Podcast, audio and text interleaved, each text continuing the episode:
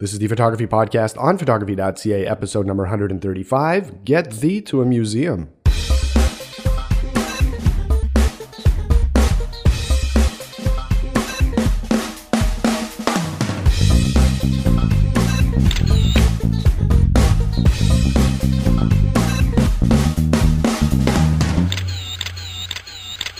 Hey there, photo lovers. How's it going? And welcome to the 135th Photography Podcast on photography.ca. My name is Marco, and as always, we're coming to you from Montreal, Quebec, Canada. The topic of today's show is Get Thee to a Museum because there's all kinds of super cool things that we as photographers could learn from the painters that have painted for hundreds and hundreds of years before us. Before we get into it, I'd like to excuse uh, the long time it's taken me to put the, this podcast out. I've been doing some non photography things for the past few months that have been eating up all my time. And recently, I just finished a month of travel and preparing for it and doing it uh, caused some absence.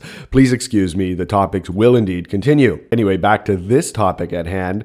I just came back a few weeks ago from an awesome, awesome, awesome photo holiday eight cities in Europe in 31 days, and it was just pure joy, and it kept my eyes sharp, and it's uh, one of my most favorite things to do on this planet Earth. Anyway, during this photo holiday, you know, as people do when they go on holiday, uh, we often check out the museums that are in the cities that we visit.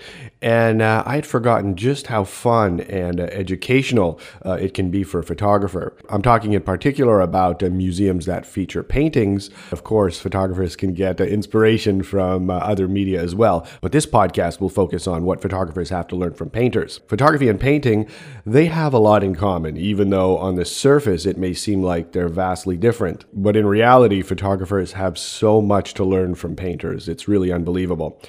Perhaps most importantly, uh, both painting and photography are 2D representations of a 3D world, either a canvas or a piece of photographic paper or even a uh, computer screen on which photo or even painting can be shown.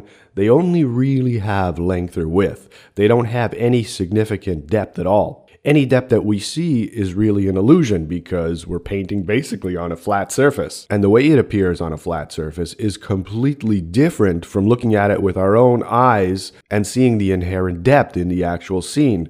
So, studying composition in painting is simply invaluable. Three of the larger museums I went to included the National Gallery of London, the Musée d'Orsay in Paris, France, and the Uffizi in Florence, Italy. Now, taste is a personal thing, and I have to admit that I did not love all three museums, but uh, each one did have a lot to offer education wise.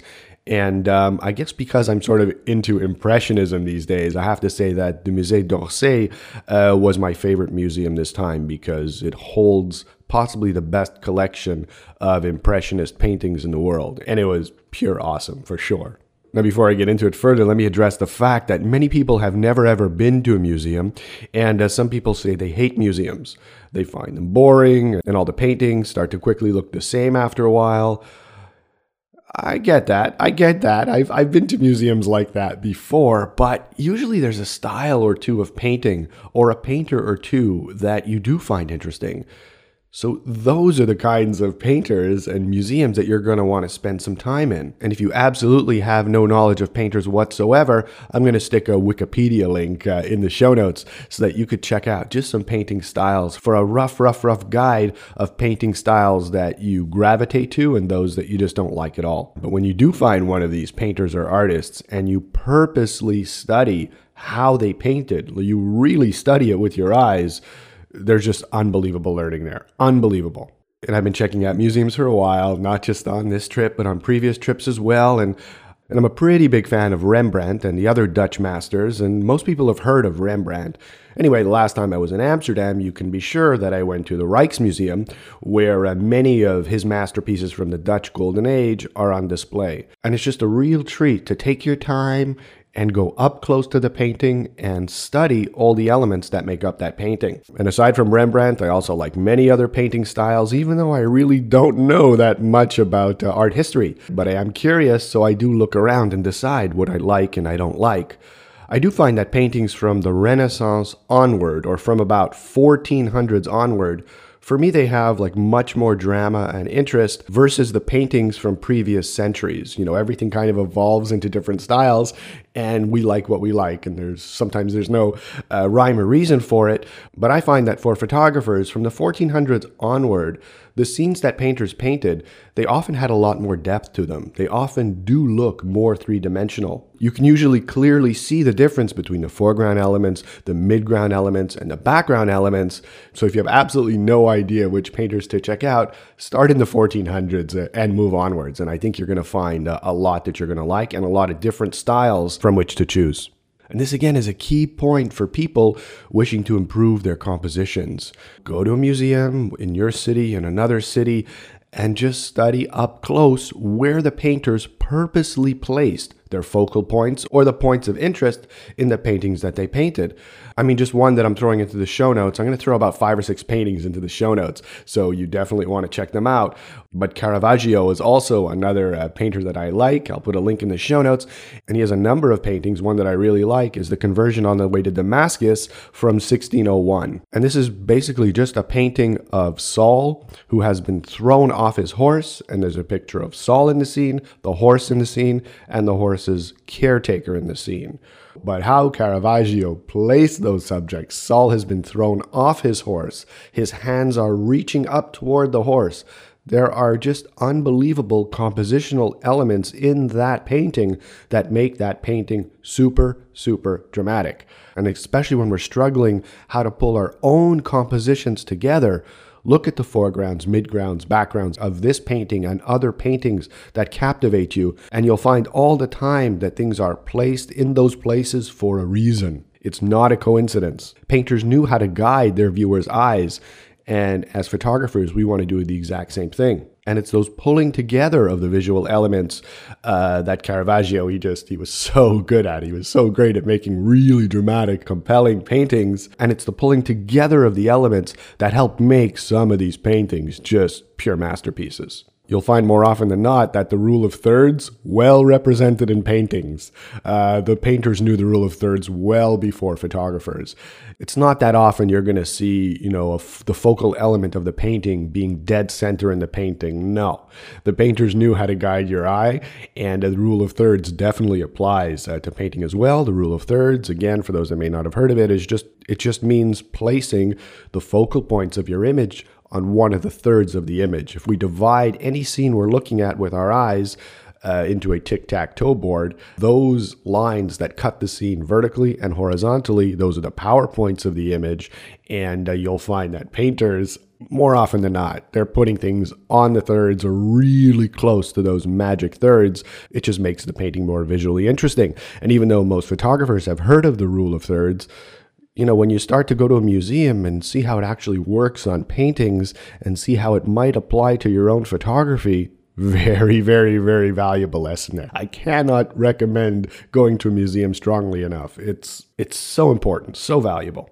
And back to the painters painting the planes in their image, foreground, midground, background.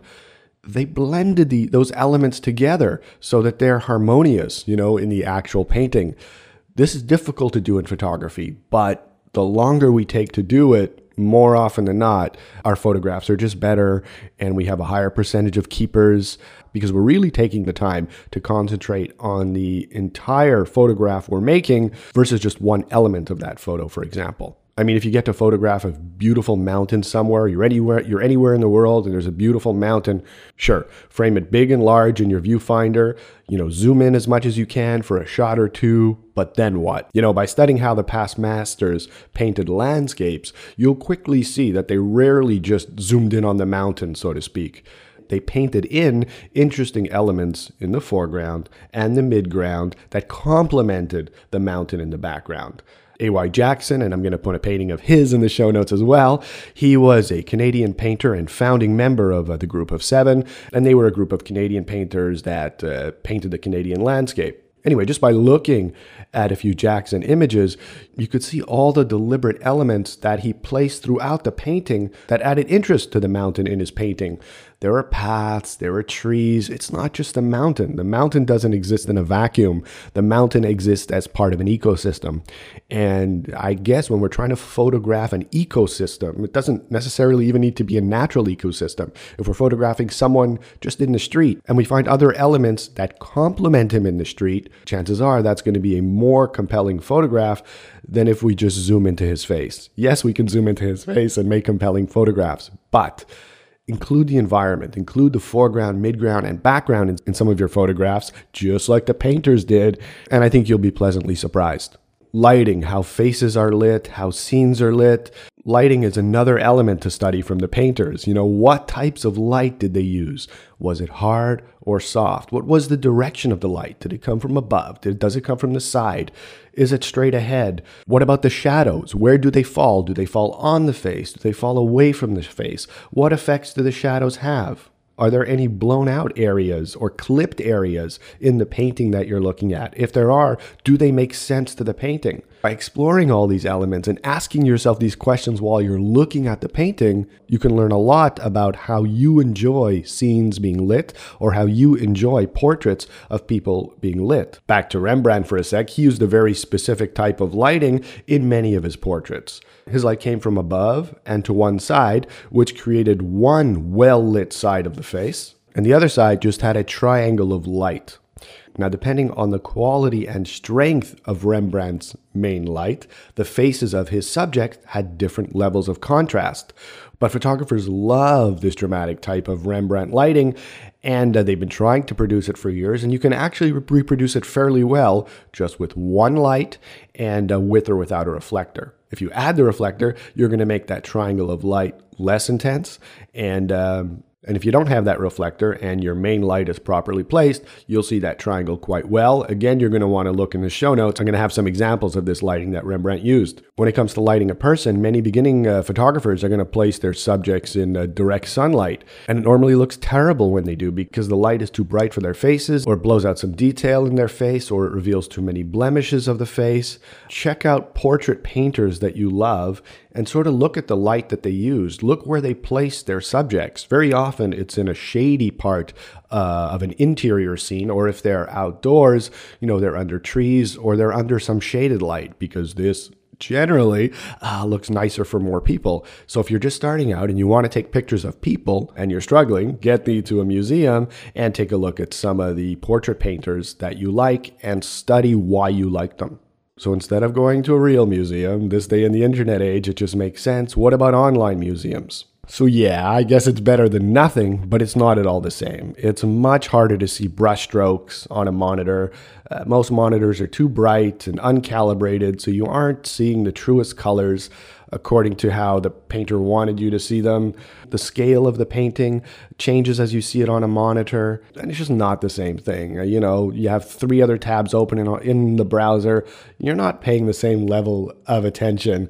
So uh, it's a completely different experience when you go to a museum. It's much more, it's much quieter, it's much, much more introspective if you take your time. It's it's so much more educational just because you can actually take the time to better focus on what the painter is trying to do with his painting or say with his painting or just your personal enjoyment of the painting.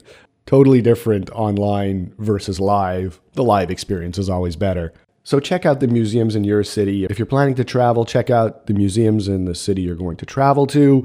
Check out museums in cities not far away from you, but get thee to a museum and study some of the painters. And I think that's all I have to say about this. I've just outlined some of the basic advantages of doing this. Of course, if anyone else uh, has stuff to add on, on what you can learn from the painters and why go to museums, I'd love to hear from you. Photography.ca at gmail.com is the email address, but uh, the favorite way to get comments, of course, is directly in the blog, photography.ca forward slash blog. And I think that'll do it for today's show. I already have two or three more topics uh, sketched out.